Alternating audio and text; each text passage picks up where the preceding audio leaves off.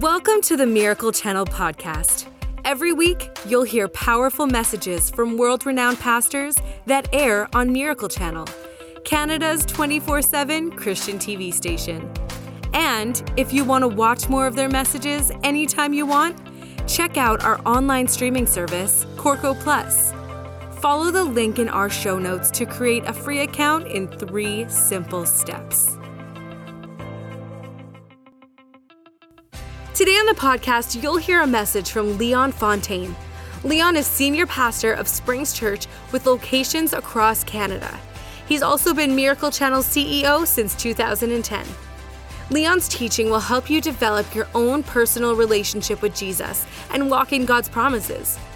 You can watch his program, Leon Fontaine The Spirit Contemporary Life, weekdays on Miracle Channel. And now, Leon Fontaine will teach on how the unearned grace of God can change your life. He will exemplify how your faith can open the doors to grace. Let's dive into the message. If you're a believer here, you've been Christian for years, I want to help you connect some dots to what you believe. And if you don't, believe in Jesus yet, or you're not sure about Christianity, this will help you see some of the powerful foundations of the faith. Ephesians chapter 2 and verse 8 For it is by free grace, God's unmerited favor, that you're saved, delivered from judgment, and made partakers of Christ's salvation. But then it says something that we're going to talk about today. How does all this happen? Through your faith. And this salvation, it's not of yourselves, it's not of your own doing. It came not through your own striving, it is a gift of God. Not because of works, like the fulfillment of the law's demands, lest anybody should boast.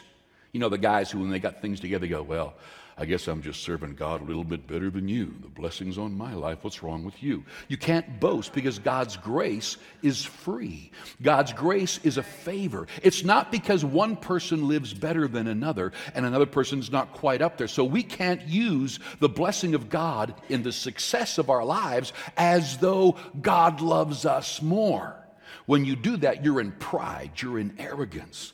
So it says, not because of works, not the fulfillment of the law's demands, lest any man should boast. It is not the result of what anyone can possibly do so no one can pride himself in it or take glory to himself. For we, we are God's handiwork, his workmanship, recreated in Christ Jesus, born anew that we can do those good works which God predestined, planned beforehand for us, taking paths which he prepared ahead of time that we should walk in them, living the good life which he prearranged and made ready for us to live.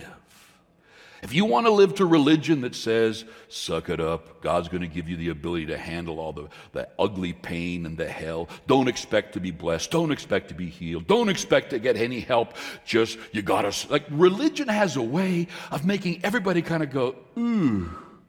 Yet Jesus said in John 10 10, I'm come that you can have life and more abundantly.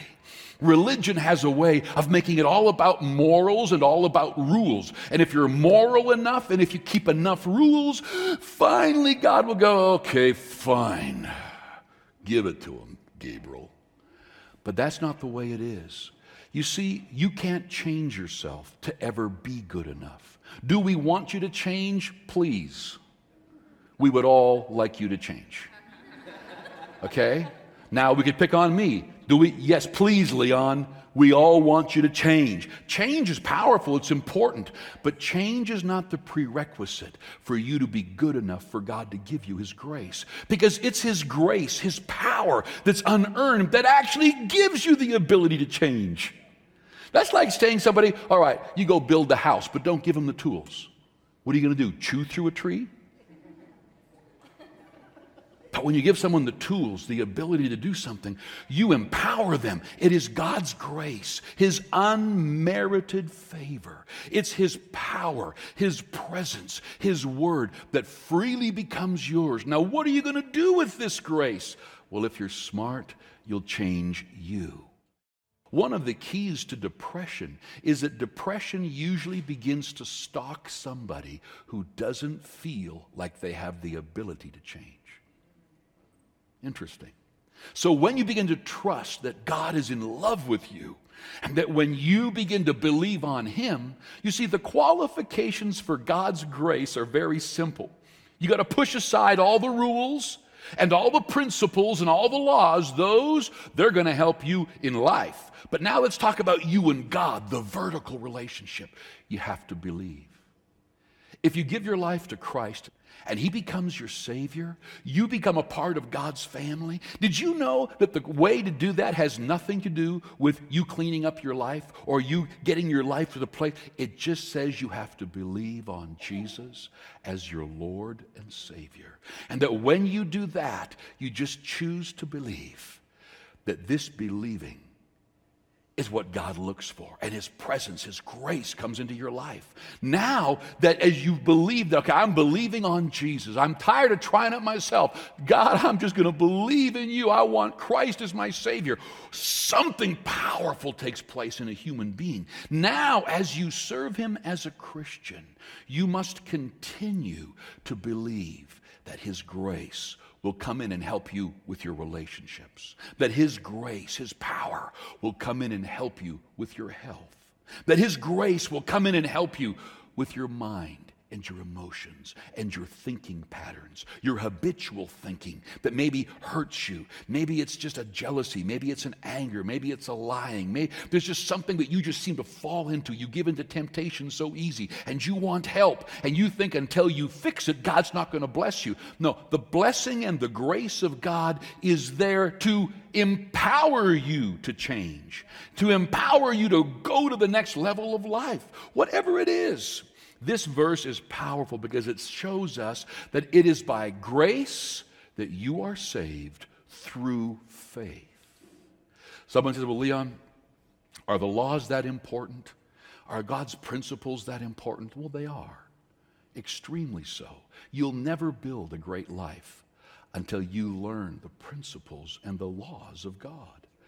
David said, Oh, how I love your law. It is my meditation all the day. Thou, through thy commandments, have made me wiser than my enemies, wiser than my teachers, wiser than people older than me. The principles in God's word are so brilliant. They lay out how to do money, how to do finances, how to build countries, how to build uh, companies, how to build marriages, relationships, how to build generations of your family so that when you're dead and gone, and the fourth and the fifth generation of your family will still keep serving God He'll show you how to build generational families. He'll show you how to build a great sex life. He, the Word has got incredible principles. So are we ignoring them? No, that's how to build a wonderful life. But when it comes to God loving you and blessing you, it's just required that you believe. Leon, it can't be that simple. Are you kidding me? The Bible says in Isaiah 53, the prophet Isaiah, he saw through prophecy what would happen once Jesus died on the cross and what following Christ would do. And his first words out of his mouth for this prophecy in Isaiah 53 1 are, Who's going to believe this? Who's going to believe this? Paul said it this way the stumbling block of the gospel is that to be righteous with God, this faith righteousness, is going to make every religious person stumble on it. Are you saying that God's going to forgive people just because they ask and believe? Yep. Are you saying that God's power is going to be there for you to take you through any situation just by believing? Yeah. In Job 22, 28, and I love this one in the Amplified Bible as well, it says, You shall also decide and decree a thing, and it shall be established for you, and the light of God's favor shall shine upon your ways. I want to show you some these two words. Now, it says, You shall also decide. Your life, you will always have to make decisions.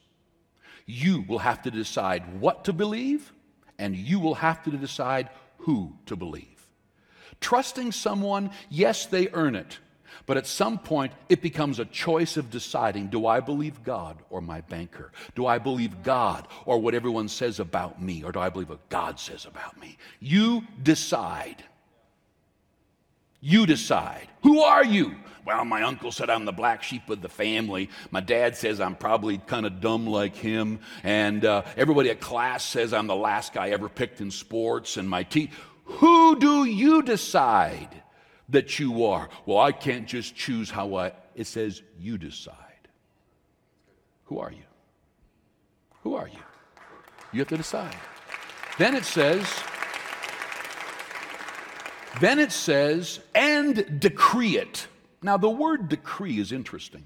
The word decree only kings can do. When a king would put a decree through the land, they would find the fastest horses and the messengers, and a decree would be made, it would be printed out, and these men would begin to race from the capital. And they would race out from city to city, and they would put up, the king has decreed, for example, that everyone will bow to his statue. A king has decreed that every Jew is going to be hung. You know, when Haman, like you go through the Bible, when kings decreed something, it was an order, it was a command, it was a law that encompassed their territory and their kingdom. So, why is Job saying, well, God is saying it through him in this book, you shall decide, and now you decree it. You set standards in your lives. You determine how you're going to live. You determine what you're going to say about you. Everyone else is saying you a loser, you're not going to make it, you're not going to get anywhere. What have you decided and what are you decreeing? A decree is another word for you prophesy over your life. Both those who say they can and those who say they can't are going to be self fulfilling prophets. You decide and you decree what? A thing, or I could put in there anything. What is it? Decree I'm walking in health and blessing. Decree that I'm walking in joy, peace, and happiness. Decree that I'm going to walk with the favor of God in my life. Or let somebody else decree how you're going to live. While my uncle decreed I'm the black sheep of the family, and my teacher decried, decreed I'm the dumbest in my class. You see, everybody else's words, if you believe them, they become the decrees of your kingdom, of your life, of your future, of the way your mental status is, of your health, of your prosperity. Whose decree? Decrees are you allowing into your life? Well, I watched the news, and the news said that Alberta's in a recession, and so you know. I'll tell you right now, I hang out with a lot of really rich people, and they make their money when everyone else is losing it. So you choose. You choose. You decide. You decree. And then it says, and it might be established for you. No, it says it shall. It shall it shall be established for you. And the light of God's favor. You see, this is prophetic because God's grace is His favor. It's going to shine on your life. You see, you need to believe all through the Bible. I don't know how religious people can get it so wrong. The Bible says, Surely goodness and mercy shall follow me all the days of my life. So, what are you going to believe? Well, you know, Murphy's Law says it can't always be good. Something's going to go wrong somewhere, Pastor. So, hey, you want to read Murphy? You want Murphy to start decreeing your life? Then go buy the calendar, put it in your life, and read Murphy's Law over your world every day. Or are you going to decide? One of the problems today with people is they can't make decisions. It's a horrible sign of weakness. We go to a restaurant.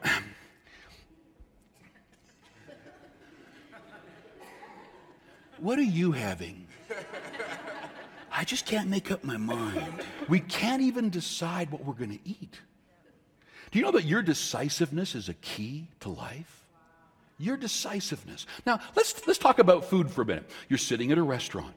They have chicken, they have steak, they have fries, they have potatoes, they have, and you don't want anything in specific. Well, guess what? Then it doesn't matter what you order because you're not craving anything. Well, I go to, here's how, you ask my kids when I go to, I'll go like this.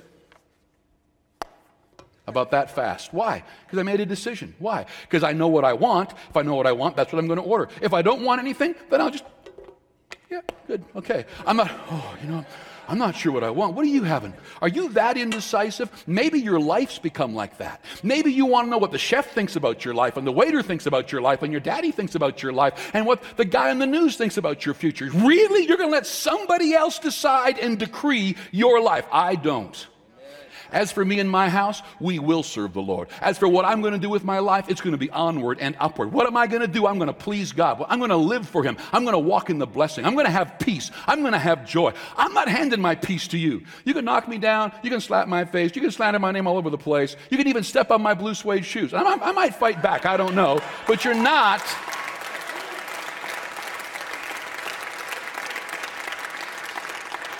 But I'm going to decide how I live. I'm going to decide what who I am. I'm going to decide and I've chosen God's word and I'm going to decree it. So in my prayer time, I decree it. I thank you, Father, that I ride upon the high places of the earth. I thank you whatever I put my hand to prospers. I thank you no weapon formed against me prospers. I thank you right now the blessing of the Lord is upon me and the angels of God protect me. I thank you right now I'm blessed to the generations of my family. I thank you right now the prosperity is commanded upon me and that my Father owns a cattle on a thousand hills and he shares them with me. I thank you. What am I doing? I'm just decreeing what the word says.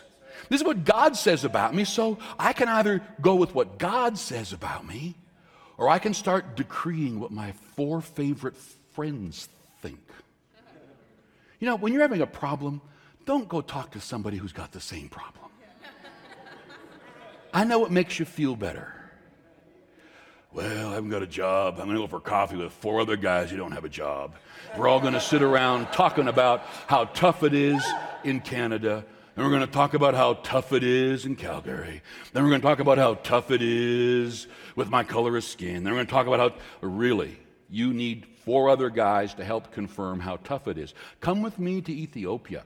Come with me to some of these other countries. How come we can bring people in from all over the country and they find jobs and they prosper and they believe? We're, what is wrong with us? Decide, decree, and then move your life in that direction. Now, here's what's interesting you'll begin to write upon the tables of your heart.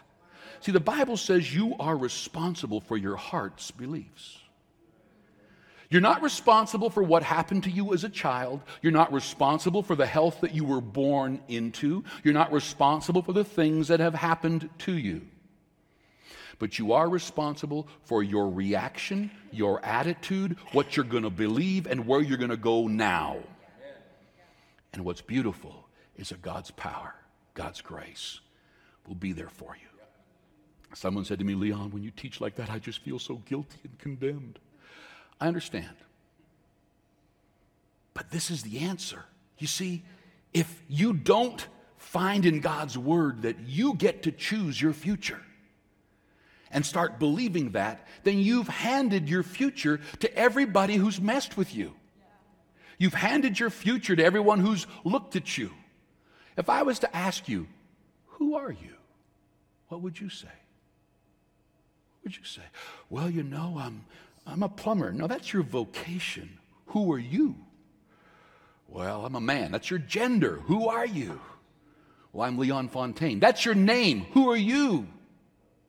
You'd better be able to answer that for yourself. Because if you can't, everybody else is.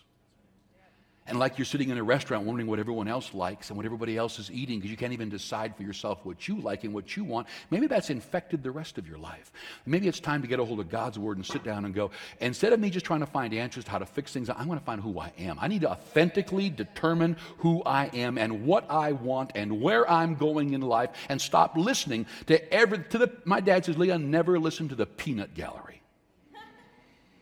Now, I, I, I got a, a little thought for you. Nowhere in the Bible is the crowd right.